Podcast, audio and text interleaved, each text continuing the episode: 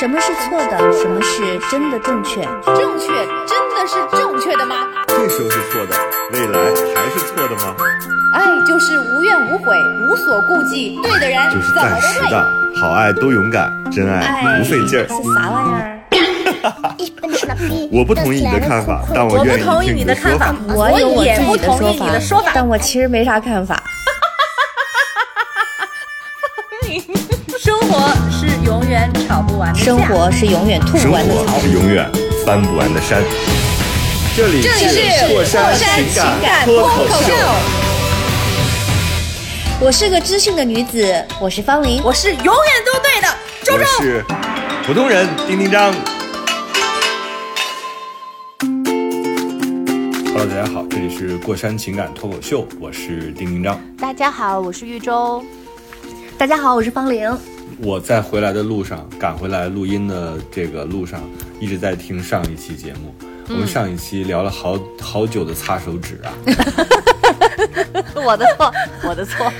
而但是且那个没有没有事实上，我其实还没有聊完。讨论度特别高，你你有什么补？充吗，周周？我有补充，因为我发现有补充啊，你还有什么省钱的小妙招，或者是你那种陋习，就那种卫生陋习？你这一定性了，我还能说吗？而且你知道我在想，我在路上的时候我边听边笑，我说周周他是用这个昨天用过的纸，昨天那个纸因为空气挥发。它已经变干了，对啊吧？那它不是就只有有两张纸它就可以了吗？就是两张纸，它就可以用一个月。不是，来回换？我之所以要重复用它，是因为它只是湿掉了，但是它没脏。但你擦过地板呐、或者是灶那个灶台呀、洗手台的那个纸，它脏了，那就还是得要扔的。我不会把它洗吧洗吧，然后再晾干，那就直接用抹布了嘛。其实我这个一个是节省，第二个是图方便。因为你这个擦干了之后，嗯你就直接就扔，而且家里面的就是角落真的是太多了，你用抹布擦，没一会儿你就要去捅，这个又费水，然后又费时间，还很麻烦，不见得干净。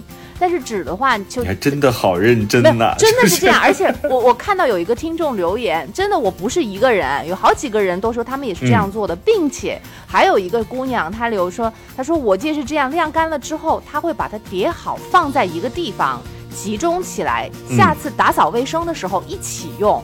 然后我觉得，哎，这个也啊很不错，哎。妈呀！但是而且我现在，嗯我现在给大家推荐啊，就是尽量的不要用抹布，因为抹布确实有非常多的细菌。，对，就是你投完了之后它在一个潮湿的环境当中，它会一直在滋生细菌。嗯，当我想明白这事儿之后，我现在基本上都是用纸。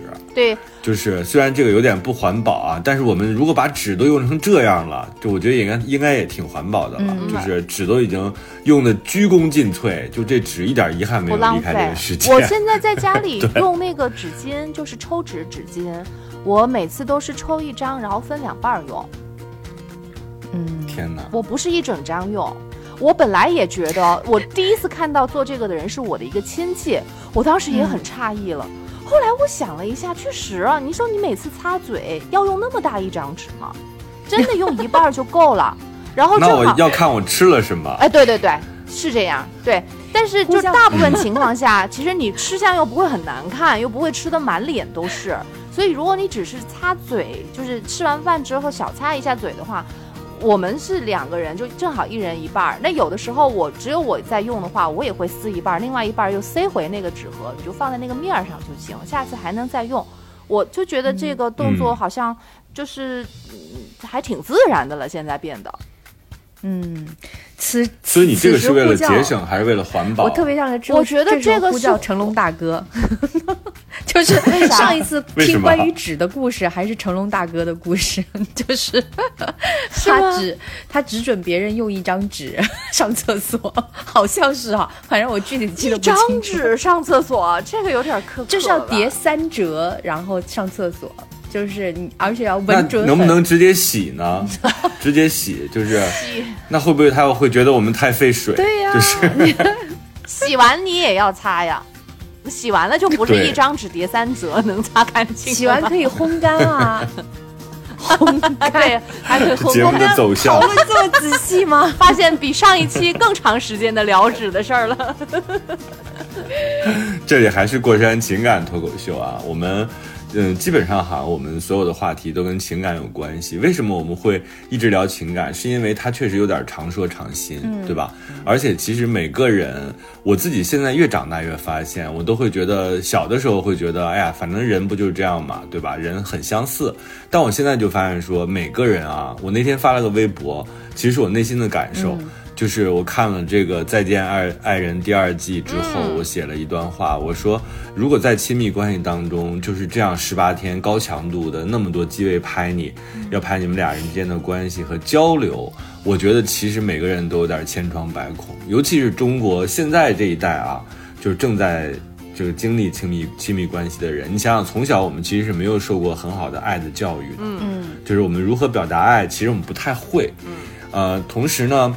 又加上现在这个时代呢，它就变化很大，然后每个人都会有这种不确定感，啊，同时呢又有非常多新的，比如说公众号啊，什么视频号啊。那抖音呐、各种各样的渠道，会不断的在给我们讲情感是怎么回事儿，好的爱情是什么样子的。所以人在这当中啊，我我自己的感觉就特别像风沙很大，你有的时候真的会迷失，嗯，你就不知道自己真正想要什么，你老是拿那个正确的来套自己。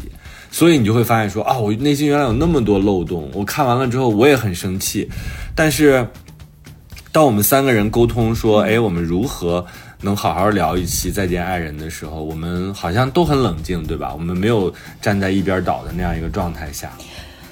对，其实我我其实我丁丁章一说聊这个主题的时候，我就知道，就是因为他其实触发了很多人的逆鳞，然后我其实我内心是有点反复横跳的。我坦白讲，我、嗯我并没有觉得说心里只有一种声音，然后可能是有一种声音比较大吧，但是另外一个声音它始终存在。嗯，我觉得待会儿可以讨论一下，就是那个那个那个心里的那个东西是什么。嗯，就是它并不是说，我觉得不是所有人都把它当做一个娱乐事件看，我觉得肯定还有很多人从很多不同的角度去去思考这个两两性哎关系当中的一些区别。都有在反思。我甚至觉得，就是这里面争议最大的应该就是张婉婷。就目前拍到第二季来看啊，就大家反应最多的应该还是张婉婷。然后我甚至在看的时候，我当然就是大家的第一反应，我估计都差不多，都是觉得哎逻辑上啊，然后觉得有点诧异啊，包括他读信的那个地方，嗯、大家反应最大的就是在当现场的时候，我大家真的都以为他应该是是感动的，结果可能也跟嗯剪辑师有关吧，太突然了。啪一下回踩的时候，再让他再回忆那一段的时候，结果他的回答是那样的，就是就觉得哎，这个当在现场的是你吗？所以那个地方我有点就是有点对不上那个情绪。嗯，对我觉得有点诧异。但是我在看这个东西的时候就，因为所有人都是看别人的感情都是清清楚楚，包括他自己本人在嗯看那个 Lisa 他们那一对的时候，他也知道问题在哪儿。所以我觉得好像对，就是很你要站在审判的那个位置上特别容易。但并不代表你有资格是坐在那个位置上的，所以我也一直在调整，就是因为每个人也都会碰到自己的问题，自己也有某些地方是有缺陷，所以我甚至是在看他这一集的时候，我一直也在保持一种很客观、很全面、很理智的一个态度。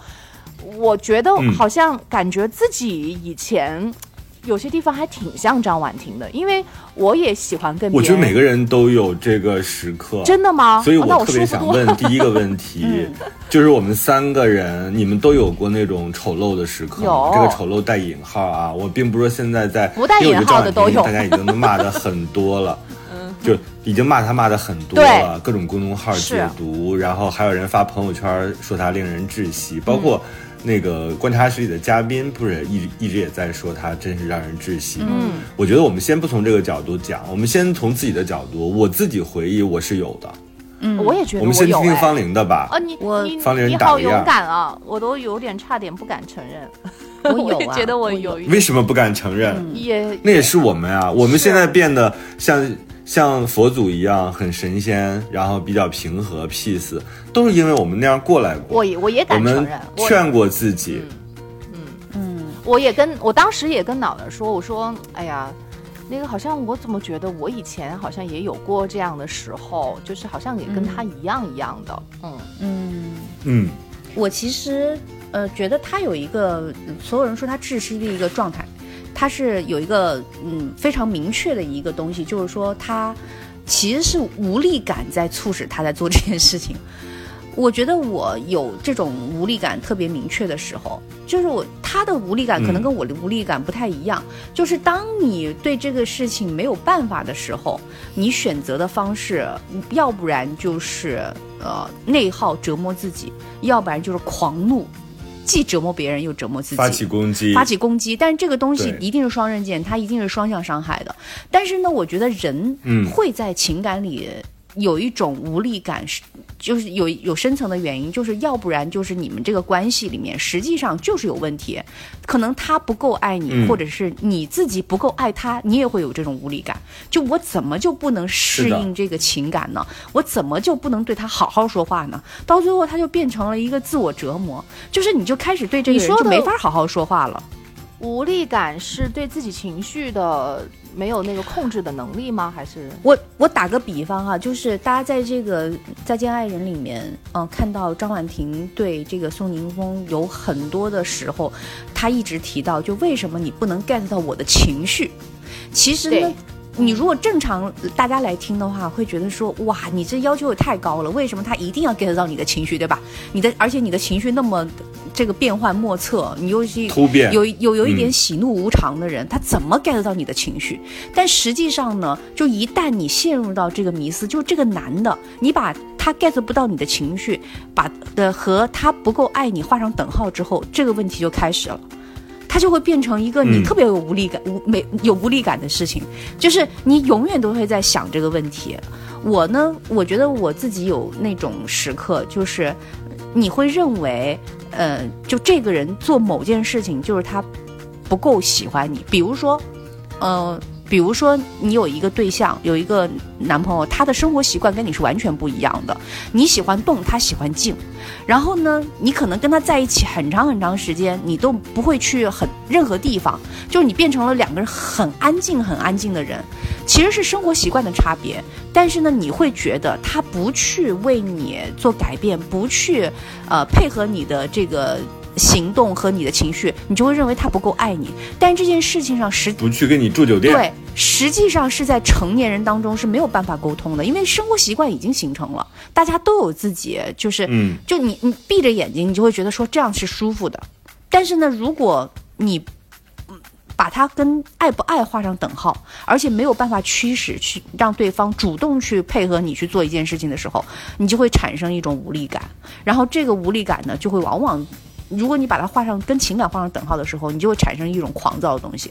我觉得张婉婷身上有一种这个，她老是觉得宋宁峰蔫蔫对蔫的，你，就她觉得你知道我第一期的时候啊，嗯我特别突出的感受，我说我一定要看完第二期，嗯我才对这个人有、嗯有这个客观的评价，是因为我第一期的时候，我我你知道我认为什么吗？我就深度共情张婉婷，嗯我可能都姓张啊，我们张家人。哎，我为什么？就是我那个时候就觉得肯定是宋宁峰有巨大的问题，导致他现在变成了这个样子。我第一期看的时候，我真的是觉得他一定有隐情。宋宁峰绝对不会说像现在镜头前表现的如此的温顺，如此的温文尔雅，他一定有他自己让这个女人非常抓狂的部分。因为我我觉得我就是这样的人，我我为什么刚才会问你们这个问题？我想起来，我更年轻的时候谈恋爱，我就会因为对方屡次跟他提的问题，他屡次都，就是我们永远都在一个问题上吵架，我就会很抓狂。对，而对方呢也非常的像宋宁峰这种表现，就是他不解释，他也不会因为你有这个情绪而做出改变，那那个时候就会陷入陷入一种无能狂怒，对你真的就是狂怒，对明白？你不知道用什么方法能够告诉他，而且，就是他等于是什么呢？你把我逼疯了，然后你还就是展示出来，就是我疯了。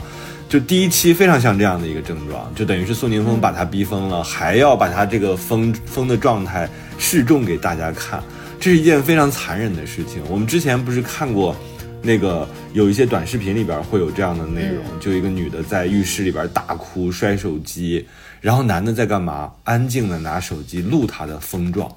这个其实是我当时特别警惕的，我说啊，一定是这个人，他一定不是一开始我跟你沟通就是这样的。嗯，到第二期的时候，我改变了看法，就是我觉得。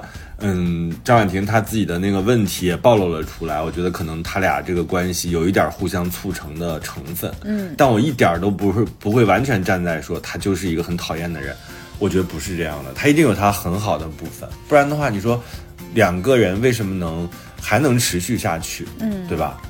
对，我觉得还能持续下去，感觉有点像是宋宁峰为了孩子，其实是还是有依赖的。还有一个很重要的原因就是孩子，再加上宋宁峰他自己个人历史，就是他前面有过一段不是很成功的婚姻。那我觉得到了这个年龄阶段，他可能就是也在深深的思考，他他这次一定会极为的谨慎。他一定会极为谨慎来做一个决定，绝对不会再草率的做决定。他一定要想透彻了，到底是别人的问对方的问题，还是自己的问题？所以他不是，我觉得他是带着这个问题来的，因为他之前，嗯，他的呃，对方张婉婷肯定是一直指责是他的错，所有的都是他的错。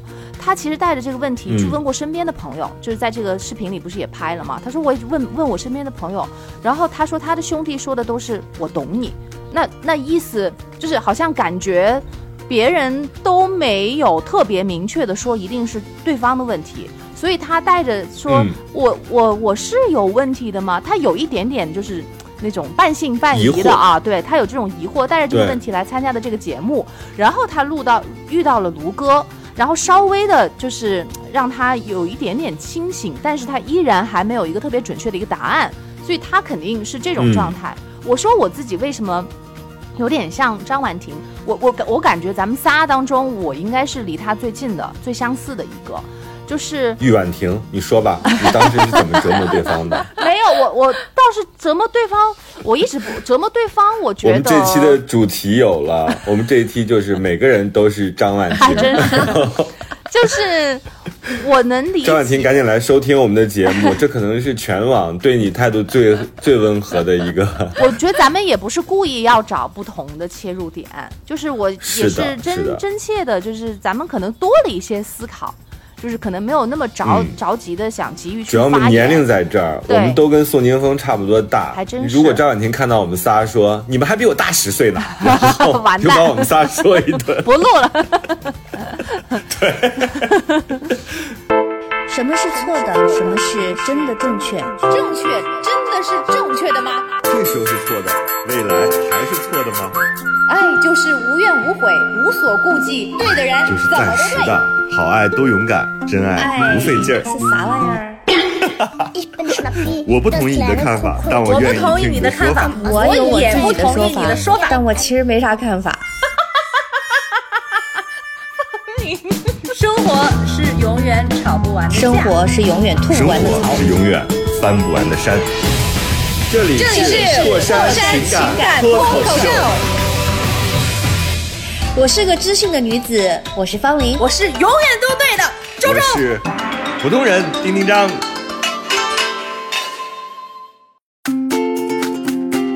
我能理解他的那种情绪的爆发，呃，然后也能够，我我之前我不能理解他爆发，我能理解他的爆发，就是有一种那种无名火呀。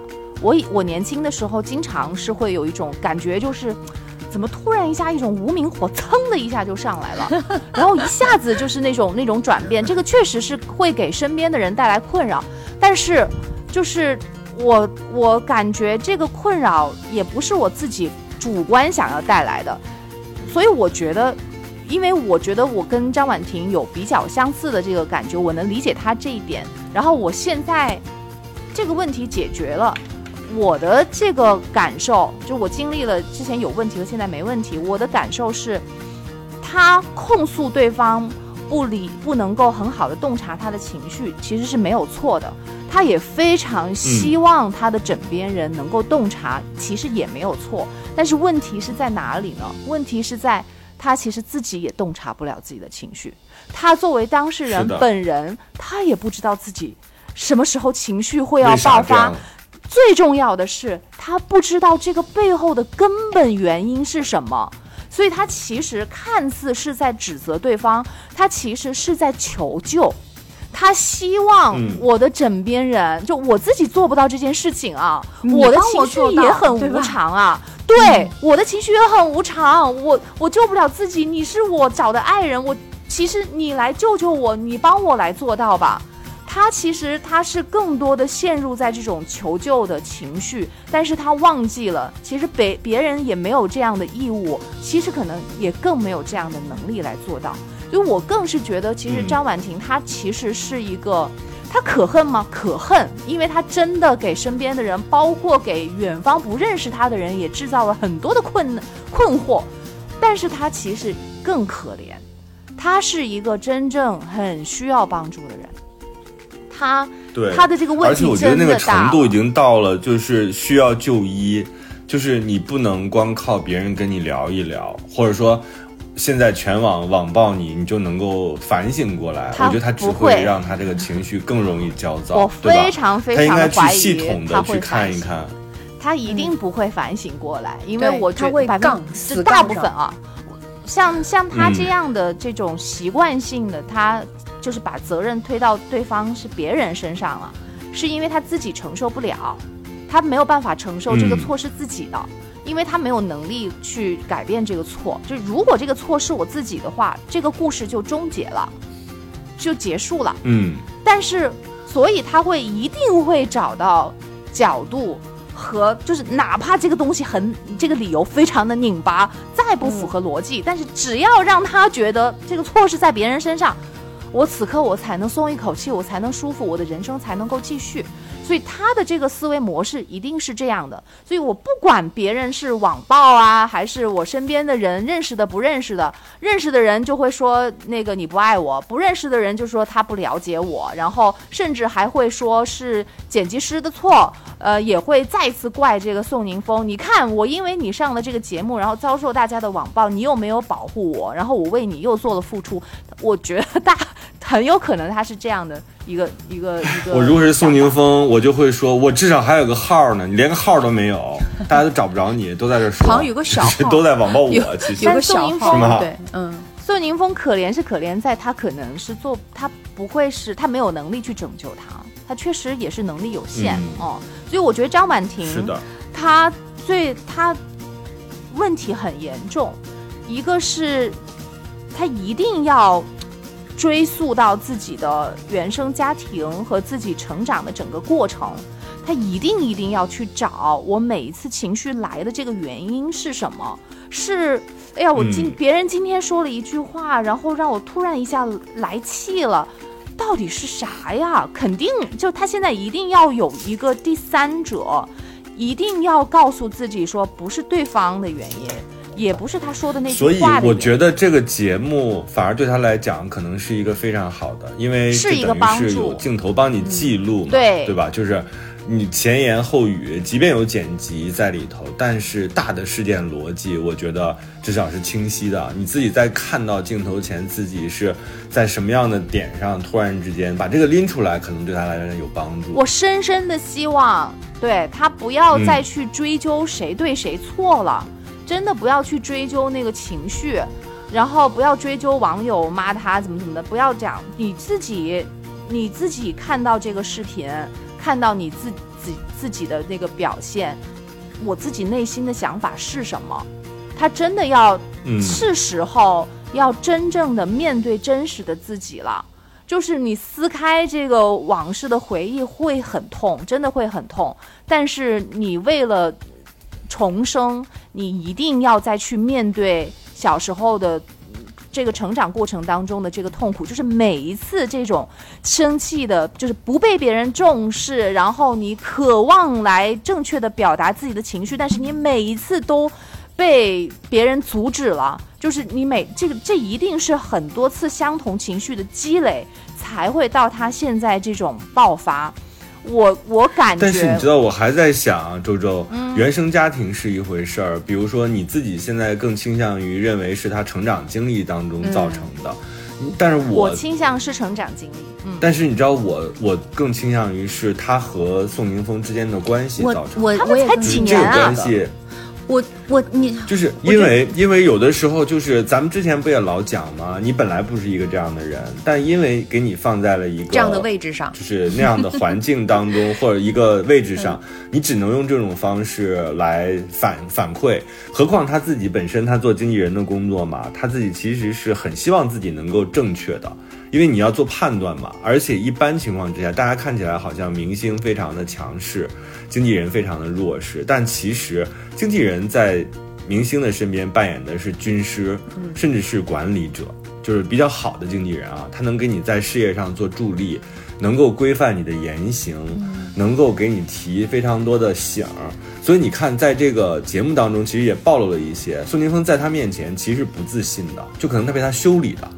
不断的在说你不好，你这样不对，你当着别人讲这样的话不合适。他在用经纪人的角度，孙云峰不是在写信的时候提过这个吗？说我不希望你总是拿经纪人的经纪人的角度来纠正我，来纠正我。他一直在纠正他，所以他在这个关系当中，他非常希望自己能够准确和正确。但是呢，以他现在的能力、能量和年龄以及阅历，没有办法促成他完成这个就是职责。我所以他在这个过程当中，他其实两边都在就是反复的横跳。一方面，他特别希望自己是宋宁峰的拯救者，就是我要管一，方面他你是我手下一方。面他又希望宋宁峰拯救他，方玲，，一方面他要认为说。说你是我的老公，你你你们俩都觉得是是是就是对方导致自己变成这样，你说我可以听，但是我告诉你们为什么我不这么认为。方玲，你接着讲，嗯，我你觉得是我是这样宋宁峰他们之间的互动导致？我还有一个点我还有一个点没讲，你讲，嗯，我还有一个点没讲，其实这个我觉得就可能节目里边没法拍，咱们电台里可以聊一聊。有很多夫妻之间性生活不和谐，嗯导致嗯有非常多的问题，是因为这个事儿不能讲，嗯所以我只能用其他的方式表达出来。嗯就是这个事儿，就是我不知道人家具体是什么样，因为节目里边肯定不可能再往这个方向去拍。但是我自己接触的人当中，有一些是这样的，他没有床尾和的这个机会，所以你就知道这个人啊，他长期的被忽略，就等于是我的所有的感受，就是我正常的性需求没有满足，我平时的小心情、小小的这种就是行为上的这些情绪也没有被满足的时候，那就很可能会成为一个爆炸源，就是我疯了。床头床架吵呃吵架床尾和，我觉得有一定道理，但是我不觉得床尾和它能够掩盖。呃，如果就是你床头吵架的这个问题很本质的话，呃，床尾和不太能够就足以来掩盖这个问题以及解决这个问题，因为我觉得你能天天床尾和呀，那 但是你那就有的就能那啊，那你也不长久啊。我觉得能，但是吵架是可以天天的。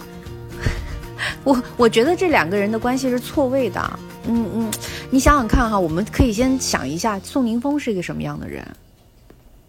就是如果你跟这样一个人这个恋爱结婚的话，你对他是什么样的期待呢？就是我我先讲一下我我直观的理解，就是我觉得宋宁峰很容易令令人爱上，就这个人啊，他的气息、外形啊各方面很容易令人爱上，但是你爱上之后你怎么办？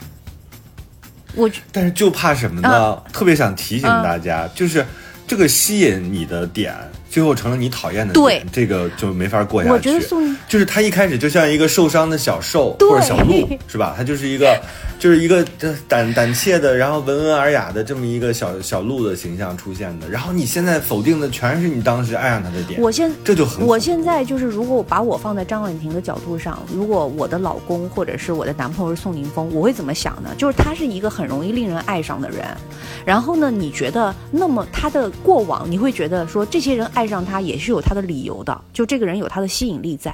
可是真正你进入到生活当中之后，你就发现这些吸引力有问题。首先，我觉得宋宁峰是一个疲惫的孩子，就他不是他不像是一个特别就是四十岁的这个年纪的这个人成年人的思维，然后和状态，他像是一个疲，就是累了的那，还不是被你说的呀？你天天 说我这儿不好，那不是觉得累了的是小孩儿。他这现在的这种状态，就是无神的状态，是他的现在的婚姻造成的。还有一个，被吸走了。我不觉得是他本来的样子。我觉得就算是他没有被吸走这些精气神儿，他还是就是原来的宋宁峰。他四十岁的他在经历了婚姻和感情的洗礼之后，再进入到你跟你的这段情感的时候，他一定是不一样的，他一定是比以前更累了，就是他的那种疲惫不是。不是这个岁月带来的，是他的经历带来的。所以你要承认，就是一个有感情经历的人，呃，经历了什么样的情感，他在他身上是会留下痕迹的。我觉得张婉婷是你觉得我有神吗？我觉得你炯炯有神，不，因为不一样，多因为不一样。他他，嗯，他经历的，比比如说他有前一段婚姻，对吧？然后大家也都知道，然后呃，我觉得那个婚姻婚姻对他身上的那个那个烙印是张婉婷没有那么明确，就是在婚前没有那么明确了解过的。所以呢，就是你你得接受他是一个累了的小孩儿，就是心智可能没有到达四十岁，但是他的经历已经到了四十岁。所以你在戏，就因为宋宁峰有一种像像丁一章说的受伤的小受的这种这种状态，你很容易爱上哈。但是你结了婚之后，你可能发现他有很多的问题，也是因为这个东西带来的。然后你你因为张婉婷的年轻，就我特别同意丁一章说的一个东西，就是说 你想引领他，但是你发现自己能力不够，这种气氛和无力感是你整个这个家庭组合的。你包括应对外界，包括你要应应付宋宁峰的事业，你希望他好，但是呢，你又对他很多东西是不确定的。比如说，你到底是一个，你到底能不能够在演戏这件事情上做得更好？你到底能不能配合到我给你拿到的更好的资源？就这些东西是混杂在一块儿的。我觉得，因为他又是经纪人，又是他的老婆，对吧？然后他又对他还没有从恋爱的这个喜欢他的那个点当中抽离到真正两个人成为一种战略合作伙伴，所以合作关系对，所以他很多东西是扭曲在一块儿的。我觉得他对这个人是又爱又恨，又心疼他，又瞧不上他。我我我觉得那个东西。太复杂了，就是你你会碰到这么一个人，就是你承认他有神秘的魅力，但是你也觉得在生活中他不是一个你想象中的完美伴侣，在年龄上他可以他应该保护你，但是在经历上你要保护他，所以我觉得就是无能狂怒的来源有一部分是这种，就是两个人我的之前都是倒挂的，有，我之前有猜测，就是他是好像女生不够崇拜男生，就是他绝对没有崇拜那自。信我想问你，周周，嗯就是你崇拜脑脑吗？我崇拜啊就是看到他就有星星眼吗？哦，不是那种崇拜，就是他的他生活当中以及包括他的个人能力有哪些是我自己没有办法企及的，就是他能是不是他会的太多，你会的又太少？他那个，那我这太容易得到方玲那个时候，嗯，但方玲那个时候还没来，你知道他当时就是脑脑如何拿下周周，给他送了一个分子分子结构的项链儿。这个项链儿是一个分子式，你想想，对于文科生来说，这简直太牛了，完全看不懂，也不知道怎么解。就是咱只知道，因为有了这个新冠，我们才能知道有德尔塔什么？这个奥密克戎。然后，但是脑脑他因为做脑脑脑科学，他就可以知道更多的这种字母，就奇怪的，所以他那个是一个多巴胺的一个化学分子的一个符号，是做成一个项链坠儿，没有你看就嗯，这就是啊，就 周周就是这样的，就是因为因为他两个人，你看这个人哈，他刚好他会的东西是你觉得神秘的，对方不会，然后觉得有有力量的，就是你你你不懂嘛，所以你就会觉得哇好厉害啊！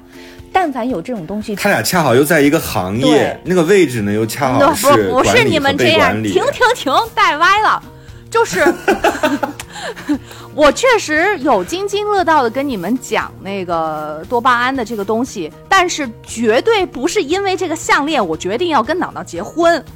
这只是能拿得出来说的一个亮点，但绝对是很小的一部意思就。是脑袋的亮点就是都说不完，只是 其他大裤衩也算，就就包括？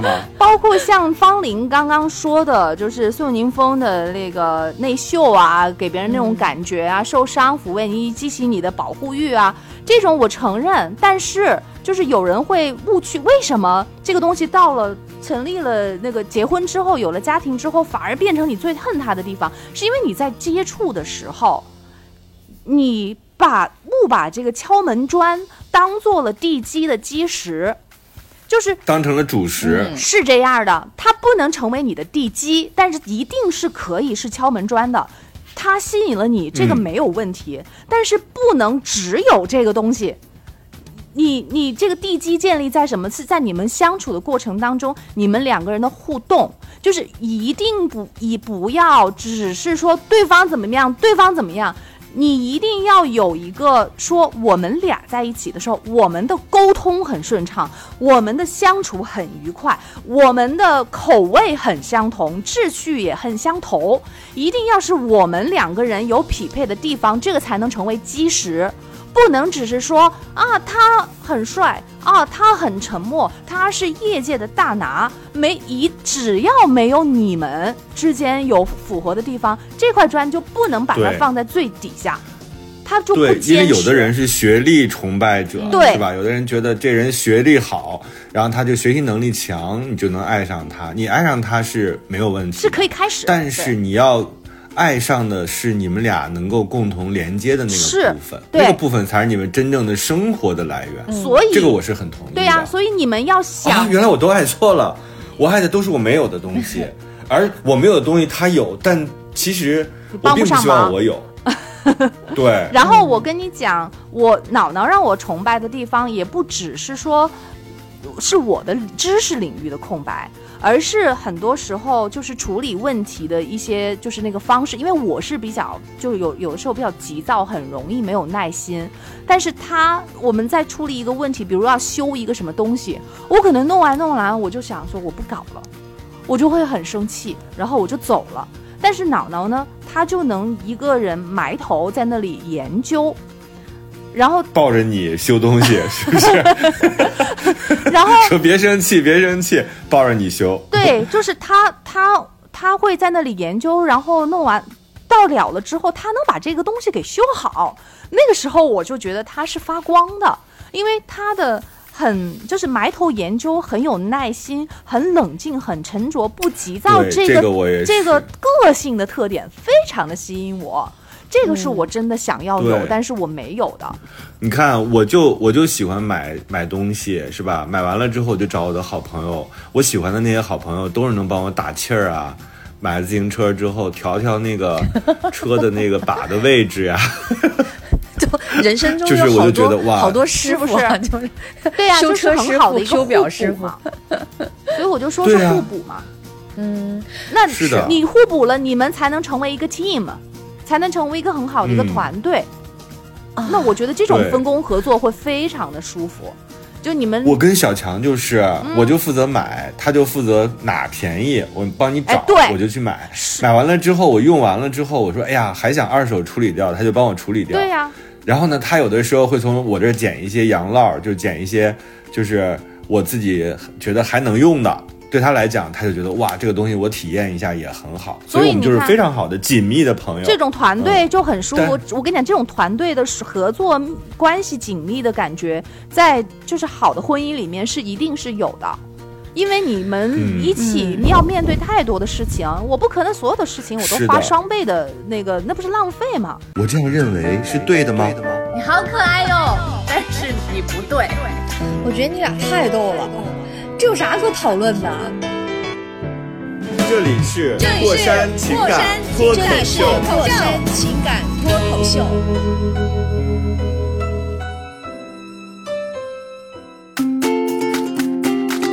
我们再聊回张婉婷啊，我发现她的问题，我们就是我们刚才这个点，她其实是她感觉自己，我就是我并不需要你成为一个好的丈夫和老好的老公，我只希望你能够成为一个我想象中，比如说优秀的演员，或者是一个更厉害的，能够就是 让他的很多想象能够在他身上实施的那么一个课题，不是你就早他没有把他？当成一个真实的人。对他就是一开始爱的和这个想象中的人是完全不一样的。我我现在就是特别难过，就是我仔细想这两个人的关系，我觉得他们都没有去到对方的地方，就他们还是在自己的那个、那个地方。就刚刚你说的那个，就是整个的，包括第一期、第二期，让我最难过的部分，不是他对那个宋宁峰的咄咄逼人，是我最难受的地方，是他在谈论宋宁峰专业的时候，在那么多人在镜头面前，他认为他所带的这个艺人，他的老公，在演戏这件事情上是不够格的。他的意思就是这个，就是你认为你揣摩人物，你揣摩进去了，但是未必观众比你更接近人。就我我其实最难过的是这一点，就是你可能看到的就是个在，他那是在抬杠，他那个时对候是为了要证明自己已经是放弃逻辑了。对他就是就是你他就认为自己是对的，所以我我是觉得，因为这两个人的价值观价值观体系肯定不一样，这已经是看得出来了。嗯，但是呢，张婉婷作为一个特别传统的普世价值观的一个这么一个女性哈，因为她认为嘛，就是你做演员，可能你她采访中也讲了，就功成名就这件事情很重要，没有功成名就，你最好不要去当众讨论表演，对吧？会令人厌烦。那如果你是这个价值观的话，她就很难去到宋宁峰那边。啥叫功成名就啊？这个东西对，不是你宋宁峰你是要嫁 嫁、给一明星我跳吗？我跳我跳一个伴舞，我就不能说跳舞的事儿是吗？就是我跳一个配角，我就没有办法谈，就是今天的舞蹈我跳的好不好？，对，他是这个他是这个逻辑他还是有点强者逻辑，他是他是一个非常所以所以我老觉得。他嗯就是、他学会了什么呢？他学会了强者的徒有其形。嗯就张婉婷啊，我觉得在婚姻当中这都不说，从职场的角度来说，我们也见过很多这样的新兴职场人。就他可能现在干到了一个主管的位置之后，他先有了这个雷厉风行的嗯形象。但是他其实没有雷厉风行的能力，因为所有的真正的雷厉风行是他经过思考的，他的思考是在他的很多经验判断以及各个维度的，甚至更高维度的这个思考之后做出的决定。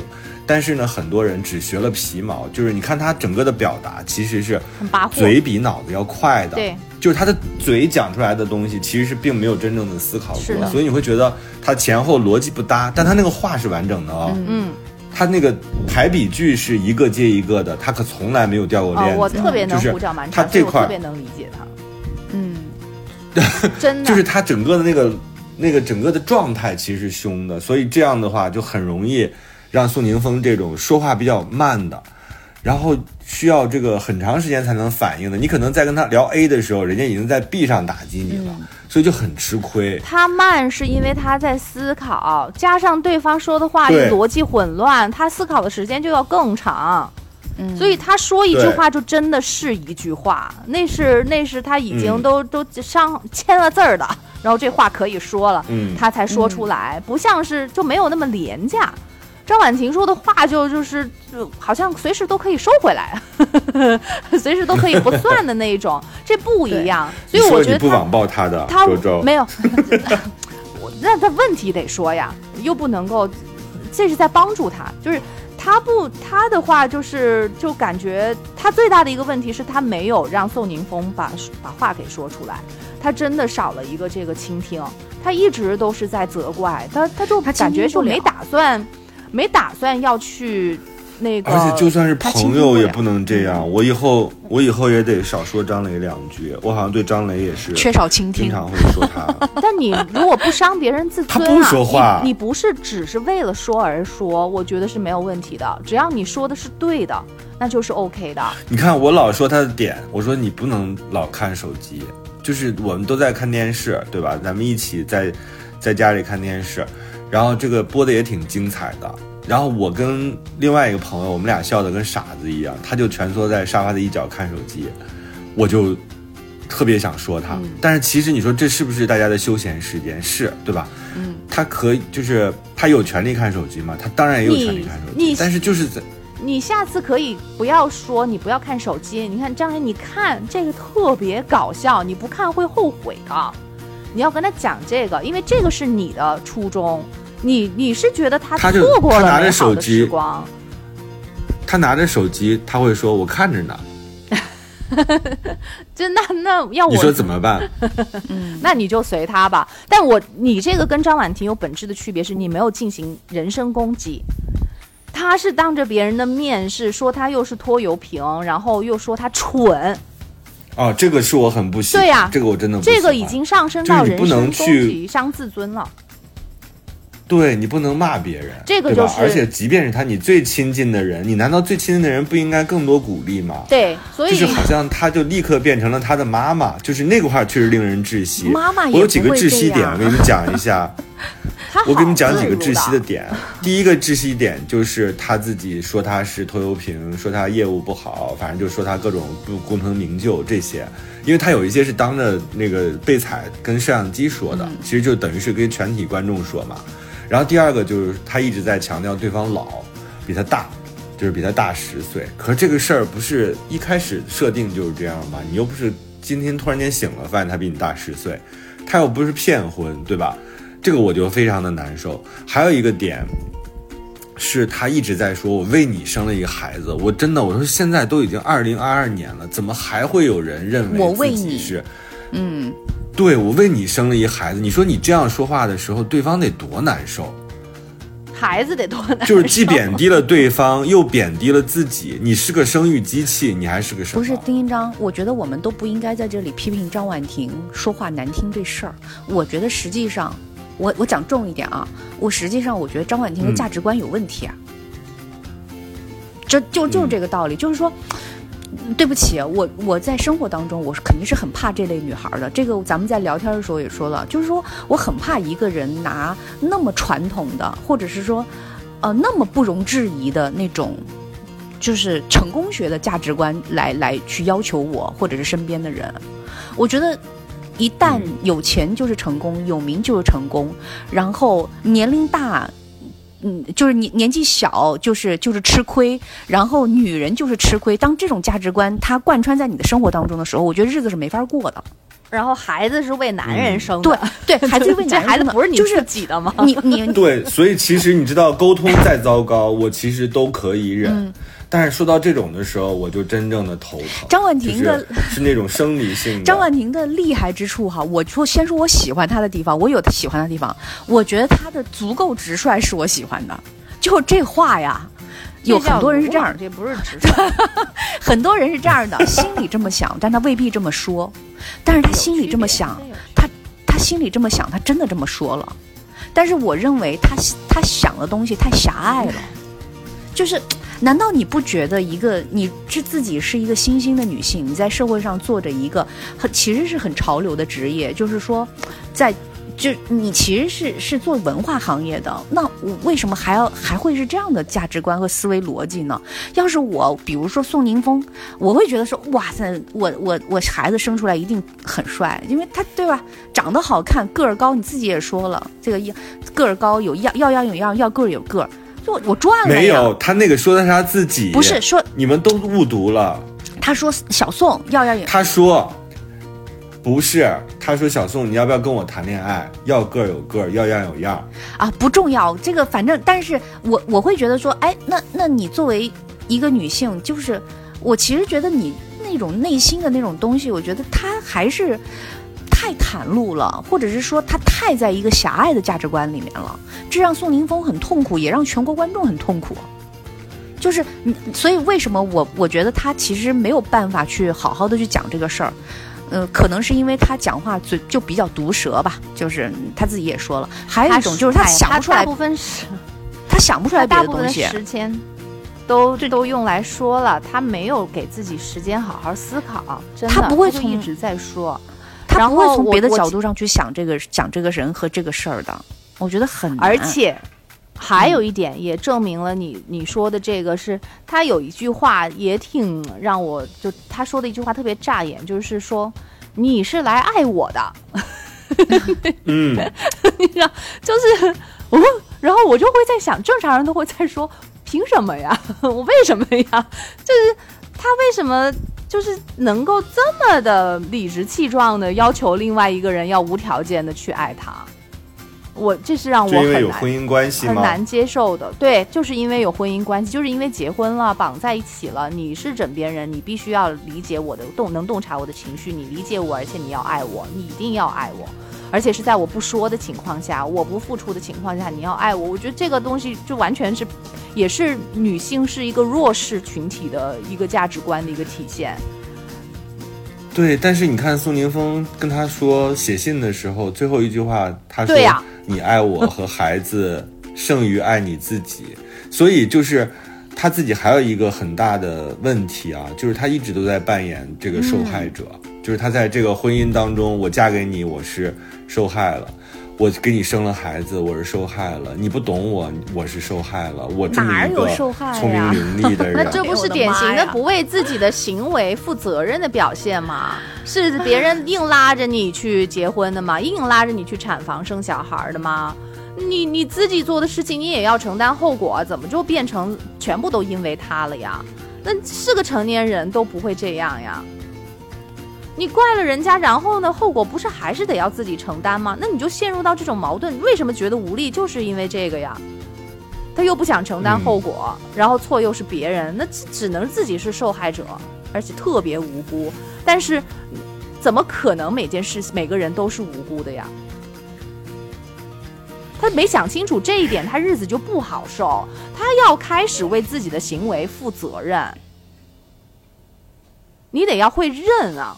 就这事已至此，咱们现在就不要再追究责任了，不要再责怪了，咱赶紧想办法脱离、跳脱出来，让自己好受一些。但他好像就好沉浸在这种受害者的情绪里面，就是你们都欠我的，反正我不管怎么样，你们就是欠我的，我要让你欠我一辈子，就是这样，心里头才舒服。但他完全。就没有注意到，我如果这样想的话，我自己也难受一辈子呀，我这辈子也不好过呀。但是可能会有爽感、啊，对，有，可因为有种那种虐感，因为，容易呀、就是因为你因为不是。你你你这种罪恶背在你的身上，你比如说我老怨方玲来的晚是吧？方玲录电台的时候，她肯定就觉得，哎呀，我又来晚了，然后他就一直背着这个责任感，那对他来讲肯定是一个负担，对我来讲那是一种爽感，真的会有一种爽感。但你没有一直在怪他，你会说：“哎呀，我们赶紧赶紧录节目吧。”然后，因为录节目这个结果更重要啊，就是为什么张婉婷选择那个，因为她没有能力找出口，她自己想不到办法嗯跳出去，所以她就只选择了最容易的，因为责怪一定是最容易的方法。我自己又又爽了，然后我又是受害者，我又不欠别人，别人还欠我，就是我还站在一个高点，这是最容易舒服的。但是自己这个这个问题你还得要面对啊。但但是这个他知道走出去好难，所以他干脆就不走了，就是这样。那那就是一个死循环，你们一辈子就就这样吧，就都都陷在这个泥潭里头出不去。所以我我觉得他最大的问题就是他一个要真的要直面自己。哦，对我刚刚为什么说他没有定新的目标，对不对？就是他应该其实这个时候有一个新的目标出现，就是不是调整你俩的情感关系，而是你俩这个共同的追求是什么？你们想把这个生活往哪个方向推进？应该是这样的吧？他可能嗯一个是懒，一个是没有能力，就是因为那个要要很要非常强的主观能动性，而且要花很大的力气和很长的时间，跟我坐在那儿责怪别人吵架比起来要难很多。他自己又没有把握，也没有这样的信心。然后我我刚刚不是说你们说他的这个现在这样啊，就感觉还是宋宁峰给造成的嘛，是两个人互动造成的嘛？我为什么我觉得这对我看第一期的？时候，我会有，我觉得嗯可能性小的原因是，也是在第二期里面，就是如果嗯只是他和小宋之间的互动导致了他变成这样的话，那他就不可能在几个人，就是六位六个呃八个人，在那个呃围炉夜谈的时候，他能够把这个矛盾。给就是给把这个矛指向到所有人，他把所有人都得罪了，你们记得吗？就是他也能够不顾及卢哥是一个才认识一两天的身份，就当着那么多的人面就指责说你打断了我说话。嗯，你没让我把我的情绪给弄完，你没考虑到我的感受，他就已经开始这样对一个陌生人要求了。所以，我我觉得，如果只是他跟宋宁峰的话，那他对别人，他跟别人一定是不会有问题的。但是事实是，他已经就是才才两天啊，就好在其他的人还比较的体面啊，就是没有跟他起正面冲突啊。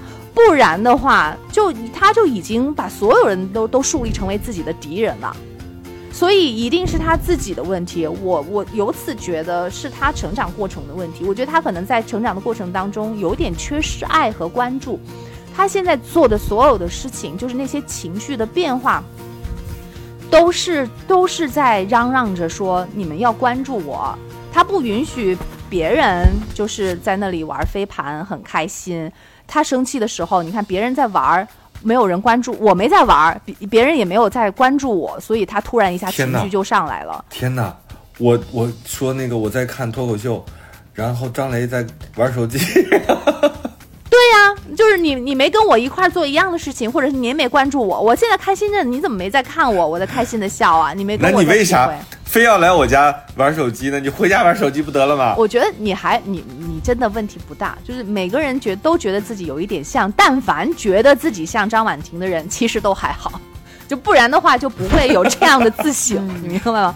对，所以我我觉得他应该是要要要正面，就是自己缺失爱这一点，他下一次再想要蹭上来的时候。就要知道，说我又开始觉得自己缺爱了，我又觉得自己应该是中心了。但是这个地球真的不是围绕我转的，就是他应该不太会自爱，他不会自爱，所以他他也缺乏爱，所以他才会一直都在说，哎呀，没有人爱我，但这个爱只能别人给，你不给就没人给我了啊，所以就你们一定要给我，就一直在剑拔弩张的说这个。所以他的问题，一个是要意识到是这个问题，另外他自己要真的要开始来爱自己，就是这是我们说了多都快说烂的话他确实对自己可能更狠，对吧？其实他对自己更讨厌自己。你说他在讨厌宋宁峰吗？可能不是哦，他真的是他可能在讨厌自己的选择，在讨厌自己在这个过程当中，我为什么还不能把这个。你如果说他是个拖油瓶，他肯定会想，我为什么还不能勇敢的把这个拖油瓶甩掉？他甚至有的时候会往自己的身上去甩这种鞭子。而且他发完脾气就就觉得自己很道歉，然后就觉得满脸的委屈。他没有办法，就他他的情绪失控，是因为他他根本就不知道这个情绪从哪儿来，他甚至不知道这个情绪是什么，他都不知道这个是是愤怒呀。还是悲伤啊，是难过还是委屈啊？他自己都分不清楚，所以他就应该去学我那一课，嗯，就是那个给情绪命名，真的是，就是你把你自己的情绪分分类，对，有一些是原则性的问题，比如说他侮辱我了，是吧？他说话伤到我了，他在明显的发起攻击，那我认为这个时候我需要的是愤怒，因为人就是有这个边界要在这儿。那如果这个东西是我自己的自怜，是吧？我自己对自己的自卑造成的这种情绪上的困扰，那你就要给它重新去定一个名字。你把这个名字弄好了之后，等你再次生气或者沮丧、难过的时候，你就很清晰它的来源。因为人困扰自己的那个情绪就几个，尤其是每个阶段啊，比如你结婚之后，可能这个阶段当中困扰你的就是孩子的问题、老公的问题。或者老公的那几个问题，他又去熬夜喝酒了，他又那个不关心我了，他又忘了我的生日了，他可能就是这么几个问题。你把这个问题都命名了之后，你就会找到那种熟悉的感觉，你就知道在这个时候我应该怎么去运用了。所以这个根本就不是什么两性关系，也不是亲密关系，这真的还没有到达就是你要去学习这个关系的地步。他认识自己这一步都还没有做好呢，就着急要去索取。你索取的是什么？你自己需要什么？你都不知道。所以就是你自己都不知道你要什么的话，即便是我跟你讲，现在我觉得是叠加了。现在是这个这个小黄执中，黄执中去爱他，他可能都不行。不行，不行不可能满足，因为你不知道你要填什么东西。即便是小宋，就是像他说的，洞察到了他的情绪，或者是嗯，他说不提，然后就不提了，但他还是一肚子火，你知道吗？他一定还是会这样，他永远都得不到满足，因为他要的那个东西不见得是他自己需要的，因为他根本就不知道自己需要什么。所以他现在要做的事情就是要认识自己，要了解自己。为什么我一直都在说？就包括上一期我跟那个姑娘我说，就是你你这次这唐僧是吧？对，跟唐僧那姑娘就说，你这个爱情开始的时候，早就其实跟他人无关了，这其实是认识你自己的一个过程。你要你要那个就是记住现在的自己，你要拥抱现在的这样的一个自己。我觉得这种这个东西。这个认识自己的这个这个收获，比唐僧那答应了都要宝贵。这其实，所以所以大家在谈恋爱的这个过程，每一个恋爱，你甭管他成功还是失败，为什么鼓励大家去多试呢？这当然也不是，不是那种从来都不总结经验的瞎试啊，就是你每次经历一次，多去试啊，对 你你都要你你其实重要的是要了解我自己是什么样的人，我自己内心就是碰到就是有另外一个人参与到我的东西是什么？对，我别人他参与到我生活里面，我所会有以周周一直在讲。的那个，对周周讲的那个对的人，不是说这个人突然间出现了又高又帅，然后踩着这个七彩祥云来接你了。他一定不是，是你发现了我是一个什么样的齿轮，我需要一个什么样的齿轮，然后这两个齿轮扣上的时候，你非常舒适，嗯，这就是对的人。对的人不是那些寻常意义上大家想象的，哇，这个人是一个偶像级的人物，他来到我的生活当中，功成名不然给你一个宋宁峰，你也会把他打成一个普通的老宋，对吧？就是你把他变成了一个普通人，他的身上的光你说那个全都给你弄没了伊。能静在跟秦昊结婚的时候，秦昊也不功成名就啊。那伊能静怎么还会崇拜他，还会爱他呢？你非得等到人家功成名就，所有的人都认识了，你才会嫁？那你是谁呀、我凭什么娶你呀、我觉得张婉婷啊，有太多的例子，其实可以让她去参考了。就是那天那个麦子和黄觉来，我觉得难道嗯，难道没有一个、你有一个说到这感触在里面吗？我跟你讲，他看不见。你说到这个，我更生气。我觉得他作为一个经纪人，太不会说话了。黄觉和麦子一来，他他第一个聊的是啥呀？说哦，你们认识很久了，那会儿有麦子吗？哦，没麦子啊。然后他特高兴，那他旁边是谁呀？然后就 就是我你说这是经纪人该说的话吗？他的点儿在哪儿啊？对，其实我我是那个就是幽默感嘛对，他认为这个真不是幽默感，觉得是打个岔。这个真不是幽默感，你误以为把这个当幽默感了，这个就叫做不会说话。我我我我觉得，嗯，那那一刻，我觉得张婉婷的成长经历，或者是说她的工作经历，哈，一定是野蛮生长型的。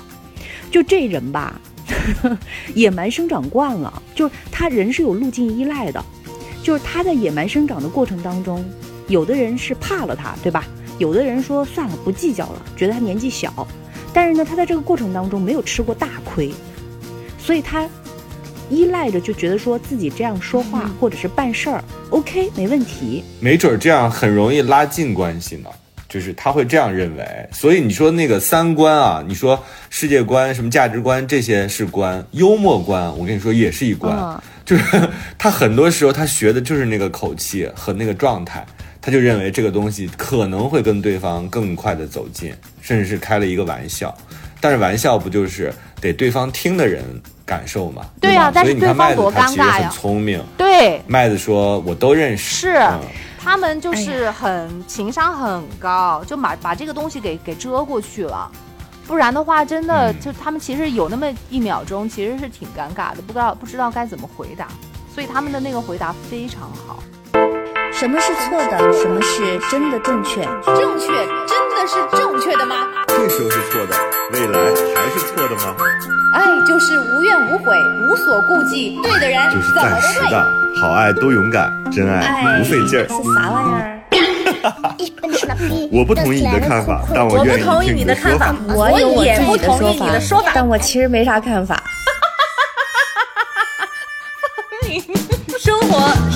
是永远吵不完的。生活是永远吐不完的槽。是永远翻不完的山。这里这里是过山情感脱口秀。我是个知性的女子，我是方玲，我是永远都对的周周。我是普通人丁丁张。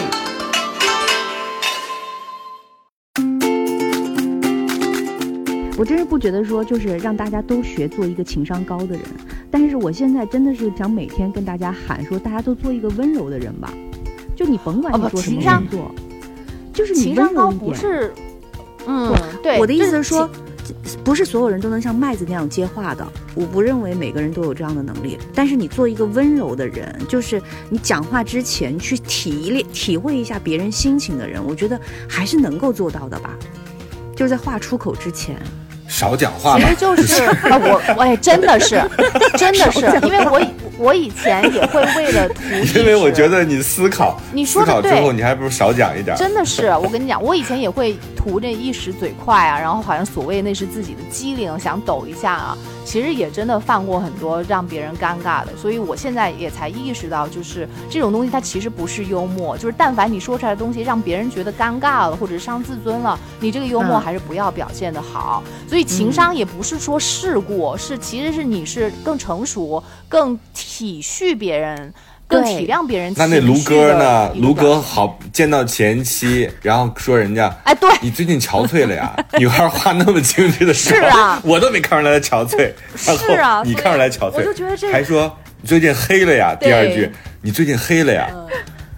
我说当时分手分的对，然后还是就不应该跟他在一起。我来这节目是为了钱，其实挺伤人的。这都是年轻犯的吧？年轻就是耍酷嘛，嗯耍酷对，他耍酷就是为了酷一点儿，这样回答好像很酷，但其实这样一点都不不酷。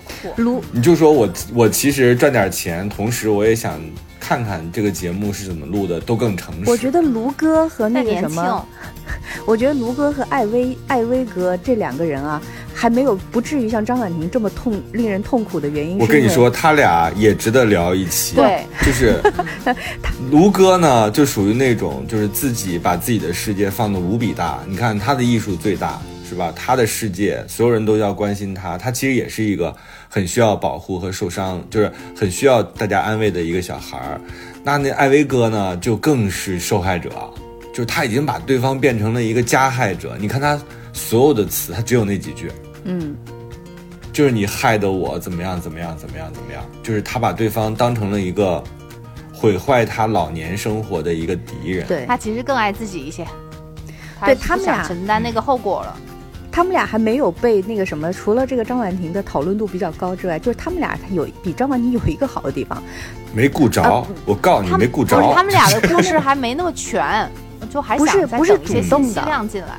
我觉得张婉婷最可怕的一点就是，她觉得自己还能带节奏，就是你知道吗？就像主持人一样，他得填空，他得接话儿，采访这个，就这采访那个，这个，哎呀，我的妈呀，这你就有点问题了。就是当你想要填空的时候，我跟你们说，因为我现在我第六季节目马上就要录了，嗯我现在跟你们录这电台，然后同时我又天天听你们分析别人真人秀里的表现，我现在都很害怕说话，就是我少说话吧，还是我多问点真的吗？就是我不信。这已经被人用过了，你得再重新找一人设。你就嗯嗯嗯吧，嗯，说的对。还有呢，说的好，接下来呢？说的真好呀。你放心，我告诉你，你就你就是人格就不到那种被被大家这么骂的地步。对，因为你知道我的导演，我的导演经常会说我说你还是按平时说话毒舌一点，或者你更犀利一点，甚至像你电台里都很好。我说其实没有必要，是因为我们这个节目本身就是你是送别人回家，对吧？你又不是拉人家来上堂，就是。为什么你要就是死问别人那些别人不想回答的问题？我觉得一个是体面的问题，你当然作为记者你可以这样，但是你作为一个这样的温暖的，对吧？其实你你的初衷是如何抵达对方内心脆弱的部分，然后让他能够在这个地方停留一下，看看自己当时的情况。它不是一个审问型的节目，所以我一直在跟他们讲，我说，你，不能要求我就变成不断的就是那种锋利的那种东西。而且我本身其实我是一个温柔的人，我觉得这个我敢承认，就是除了对张雷，虽然我就是就是我可能是就是虽然我平时老叫嚣或者老老狂喊几声，但其实我叫嚣完之后，我内心挺难受的。但你一定是对方错了，我才会这样，就是我会觉得我已经仁至义尽的时候，我才会发火，或者是我就发那种飙。但其实你想一想，我整体来讲，我还是就是不太敢跟别人发生冲突的。这个我觉得也是一种心理疾病，要治。你不用治，你你正好就行，你别治了。我觉得你挺好，你 又你又有可以独立思考，然后你你一直都保持着一种边界感，以及你一直都在自省，你你再加上你跟编辑跟导演搞好关系，你就不会那个塌房，放心吧。呃不不不不，丁章，我一定要纠正一下，就是你的发飙程度呢，正正好，你你你也别那个什么纠正说你不不能跟别人发，你再发你要再纠正，你可能就就超过了啊，就差不多得了。啊，我哎，我好像没见过丁丁张发飙吧？没有他林他倒见过吗是？你是不是在原来公司开会的时候发飙过？丁丁章的发飙是这样的，丁丁章的发飙嗯就就是它形成了一种就是记忆模式，就是它是一个固定动作，但所以呢，大家对他发飙这件事情呢是就是是有容忍度的。呃，他自己也很知道，就是说，他只是一个工具，并不是真的要把这个脾气发出来。嗯，哦，他只是一种，嗯就某个时候我要给一个态度，我大概就是这个态度，对吧？它只是所以我觉得就是是正正好的这。其实是一种方法，是个方法所以我就说嗯那个谁，张婉婷，咱说回来，她其实有点滥用这种工具，嗯因为你比如说你跟亲密关系的人，其实也是一种合作关系，嗯对吧？人家也跟你就是三十年都不认识，然后突然间三十岁跟你在一起了，就成了你的枕边人，然后你俩因为身体的结合，好像就必须要理解你，其实并不是这样的。那我觉得他有点滥用这种生气，就是你本来一年啊，我觉得一年生十二次气不为过，有一些气是生错的，我我同意，就是就是因为你生理期或者你各种不顺，然后你发个错的脾气，我觉得一点问题没有，十二次到顶了，就这种你不能滥用它，就是变成了一种就是滥用职权。你这跟层层加码有什么区别呀？就是动不动你就上纲上线，把人家往死里摁，然后在地上揉搓。我觉得这样确实是很难得到对方真心的爱是。最后你得到的是什么？不是尊敬，也不是爱，是惧怕。嗯，很多时候都是怕你发飙，或者是怕引起麻烦，所以你会得到什么呢？谎言，嗯，假象，你永远都得不到这个人真心的对你的那种反馈。对，因为他不敢用真心啊，对吧？而且你知道吗？我我自己特别会关注这个，就是一旦你看到这个丈夫跟这老婆同时出现，丈夫每一次表态都要看老婆眼色的时候，我觉得这男的完了。嗯，这跟男女没关系啊，有女的也是这样的。嗯，这把他完了，笑都不敢笑的时候，你想想，对啊，他笑都不敢笑的时候，嗯你不觉得这个人很惨吗？这简直没有灵魂了，这很可怕。所以一定要警惕，就是如果有一天你发现说你跟另外一个人一起面对一个事情，然后你笑了之后，你看向他，不是那种寻找共情的笑啊，是就是咨询的想法。我觉得你要远离这个人，因为这个人给你带来了非常多的压力和虚假的一些东西。对，这个是很值得警惕的。我小时候有过，我就非常警惕这种关系，我一定要在这种关系出现之前我逃开，因为我知道再往下走就是一个地狱一般的存在，太可怕了。我特别你希望不可每次都好能，你两个成年人，嗯两个成年人，然后你突然间发现说你需要经过他的批准，你才能表达你真实。我觉得宋宁峰现在有有一点儿一点了，他他就是，哎呀，算了，就是你看说马的时候，嗯说马的时候还不在于说，他说了这个马看起来挺老实，那个谁嘟囔了一句，他不是哦，他是说完了之后，他无意中瞟向了他，那个眼神非常暴露问题，这个是很很可怕的关系。马那个地方是非常典型的张婉婷要求关注的表现。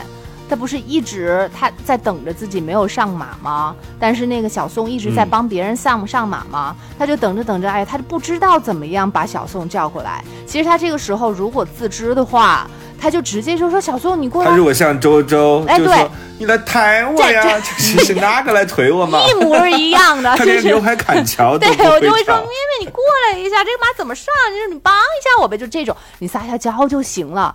但是他不知道要怎么样的方法把别人叫过来，他在他的认知里面，只能通过怼才能够吸引到别人的注意力。哎，所以这是他的问题。我跟你一样，我也很会撒娇，就是我就会这个真的很好用说我说你过来，你过来，你拉着我的手，对你撑我一下，就就是，这样好有安全感对呀、感。你就大大方方的说呗，你心里想啥你就说啥呗。但是我不知道为什么他就他就不会把自己的需求给说出来，非要拐着弯儿，而且还是要拐到一个让别人特别不舒服，并且会会错意的一个弯儿，拐到才能够吸引到别人注意力。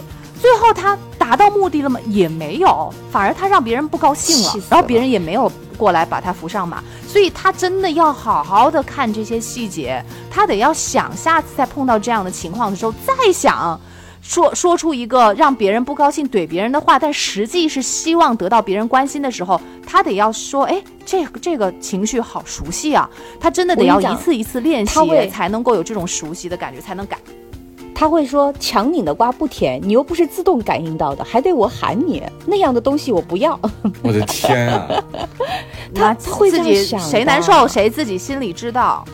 他会我这个是对嗯是，嗯，那那他是就是那还是很自我的一个表现，他没有从别人的那个角度去出发，然后他也不够聪明，因为这样的话你没有达到自己的目的啊。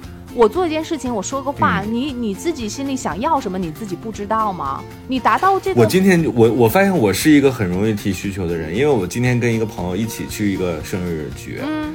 然后呢，我去接他嘛，然后我就想他他说我在咖啡厅等你，我说那我要一杯特别热、特别热、特别热的拿铁，嗯，然后他就说那我就给他截了一个图，我说我六点到，他说我六点给你点，对啊，多好呀，就是就就是特别好，你也达到目的了，人家也舒服。对，人家就特别准确知道说我要给你点一杯拿铁，要不然你说他坐在那儿，他在问你，然后你又在那儿滋滋拧拧的又不说，嗯浪费大家的时间。嗯，就你的东西很简单嘛。而且像这种就是通过怼别人引起注意力，真的是小学的男生暗恋一个女生的一个行为，这个真对，的如果我是非张婉常婷幼稚的行，为。就应该想着你在咖啡厅了都，你还不得给我点杯喝的嘛，对吧？那你还我都已经开到这儿了，你上车的时候竟然没有拿咖啡，那我上来就会说你怎么没有给我买杯咖啡？对呀而且这么冷的天儿，你都不能给我买一杯特别热的拿铁吗？这就是张婉婷。对，但嗯但他有可能都不会直接提咖啡的事情，他会他会说，就是说你今天怎么穿这么难看？就他可能会说别的，他会他真的他他不太能直面自己的感受和需求。求，对，对。我觉得他们俩真的他配合不会表达。我觉得他们俩配合最好、最完美的那一段，我希望在下，我刚刚想说的就是要想在下一期，就是让他们这样的时刻多一点，就是他们在做菜，两个人打配合的时候，那是我看到他们俩最和谐的一段，就是哎，你让我切成丁儿还是切成块儿啊？你这肉大概多少、嗯。几分之几？他特别明确，你知道为什么？在那个环境里面，因为有一个具体的事情，像宋宁峰这样子有点儿就是就是木头疙瘩、木 木头木头美人这种类型的男生呢，他就会知道说他他因为他有具体的事儿，他就会知道哦，那我接下来要干嘛？对，反正我给他打下手，那不就切菜吗？切成什么样，我得问他。他开始有主动询问，而张婉婷呢，就刚好要这种主动的问，就是说你要跟我报备，你要问我啊，问我的需求啊，你要配合我。所以就那个时候的他们俩就绝对你看不出一点问题，觉得他俩特和谐。所以如果他们生活当中这样的时刻多一点，或者是说，张婉婷，如果你真的想管你老公的话，你就把什么每一件你想做的事儿都营造成这样子，就是很具体的需求的时候，我觉得宋宁峰说不定能 get 到了，嗯，这有可能的。他有反正我觉得张婉婷能做的事情很多，就是真的 太多正常的了人的话，真的 对正正常人就是他除了抱怨之外，他有太很多事情可以干。可以做。对正常的人的话，先是知道自己是什么需求，然后清楚的来表达，然后就这样的话，你其实表达完了，你的情绪就抒发了嘛，你就你就不会特别嗯憋屈。他现在的那个感觉就是，他的憋是憋在哪儿呢？是是。那个他想的东西是没说出来，最关键的那些东西嗯都没说出来，他为啥那憋屈啊？就是他一个是让别人猜，肯定猜不着；他自己说呢，靠自己说也说不出来，所以他才会特别的难受。所以这个很大成分是他自己造成。所以正常人能准确的知道自己要什么，而且能够准确的表达出来给别人知道。然后，即便说我碰到一个木讷的人，我们就姑且说宋宁峰是很木讷，他真的就揣测不到，然后你就说出来，他也很难满足。那你也会知道他是这样一个人，所以我给他第一句话呀，是吧？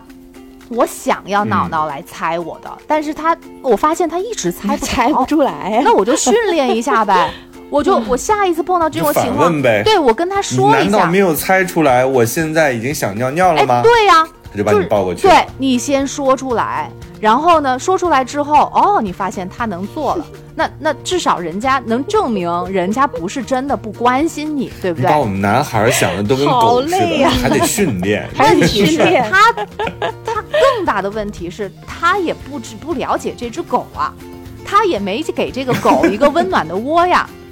真的，他他最开始其实引起大家愤怒是他典型的双标。他说：“你作为演员，你怎么不揣测我？”然后后面又说，那个说说啥来着？说的意思就是我我我我我干嘛要管你的感受啊？就是这种，就会让人很愤怒。就就真的你，就是作为一个成年人，达到你的目的，实现一个一个事情，其实是最重要的。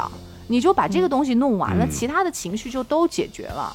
你俩能开开心心的一起去看场电影，那多好呀！为什么非得一大周末在这里憋屈，让别人猜你的情绪，你自己还不说，干嘛呢？人生短暂啊！他不知道吗？他不知道，他不知道自己想要啥。嗯，这不是你刚才已经总结过了吗？那我们今天送什么歌呢？然后我我看到评论区说我们这歌是越送越老了，所以我们还是送点新歌吧。新歌我们每个人说一个自己最新的歌，《海洋天堂》周杰伦。妈呀，这什么歌啊？你啥啥时候的？是太新了吧？今年的我就没听新歌了。嗯，正好你们可以听一下，我们就送《海洋天堂》好吧希望大家 能够有一个没有关甜联的蜜的是吗？就是硬送一首最没有新的。关联好的，对，那我们这一期就这样，嗯然后我们下一期看一看啊，下个周二这个节目更新，我们可以看一看，如果有必要的话，我觉得我们可以再往下探讨。嗯嗯，当然，我们其实也不是说一直要探讨这个节目，而是想，因为我们平时就在探讨爱人之间的关系，是吧？人和人之间的关系，我觉得它其实还挺有代表意义的。嗯大家如果感兴趣的话，也可以看一看这个节目，嗯然后可以参与我们的讨论。我们现在有一个微信号，嗯，是拼音过了山零八零八，大家可以到那儿找到我们，然后也可以在微博私信我们，跟我们聊聊你们现在的情感故事。嗯，我是丁丁张，这里是过山情感脱口秀。我是绿洲，下期见。嗯，我是方玲，拜拜。还说不网暴别人，然后说了一个小时零二十分，要开心真除了手指，不是网暴，手指只说了三分钟。没有没有，真不是网暴，就是我是觉得，就是大家真的网暴也没有用，网暴又犯了那个 你被批评的人的那个错误，就是你还是得要，就是从这个里面就观察一下自己啊，是看自己身上会有这样的问题啊，然后你从这个里面你得你得学到点啥，然后也找一找这个解决问题的方法，要讨论这件事矛盾的本身，而不是某个人，不是谁的错，因为他其实也是很需要帮助的。我们拜拜了吗？好吧，拜拜。拜拜，下期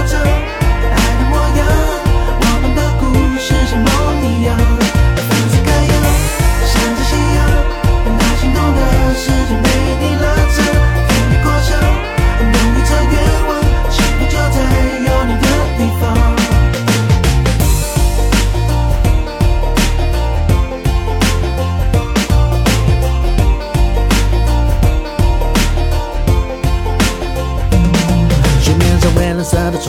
和长长的木板路，像风景长度细节描述旅行中的幸福。而你的微笑是我欣赏世界的角度，我专注的期待此刻甜甜的感觉永不落幕。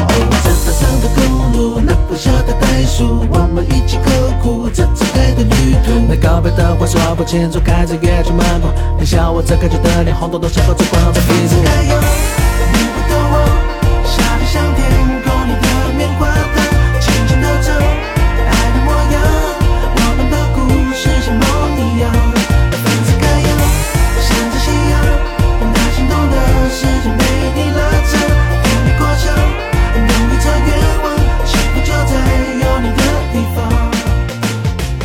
这样认为是对的吗？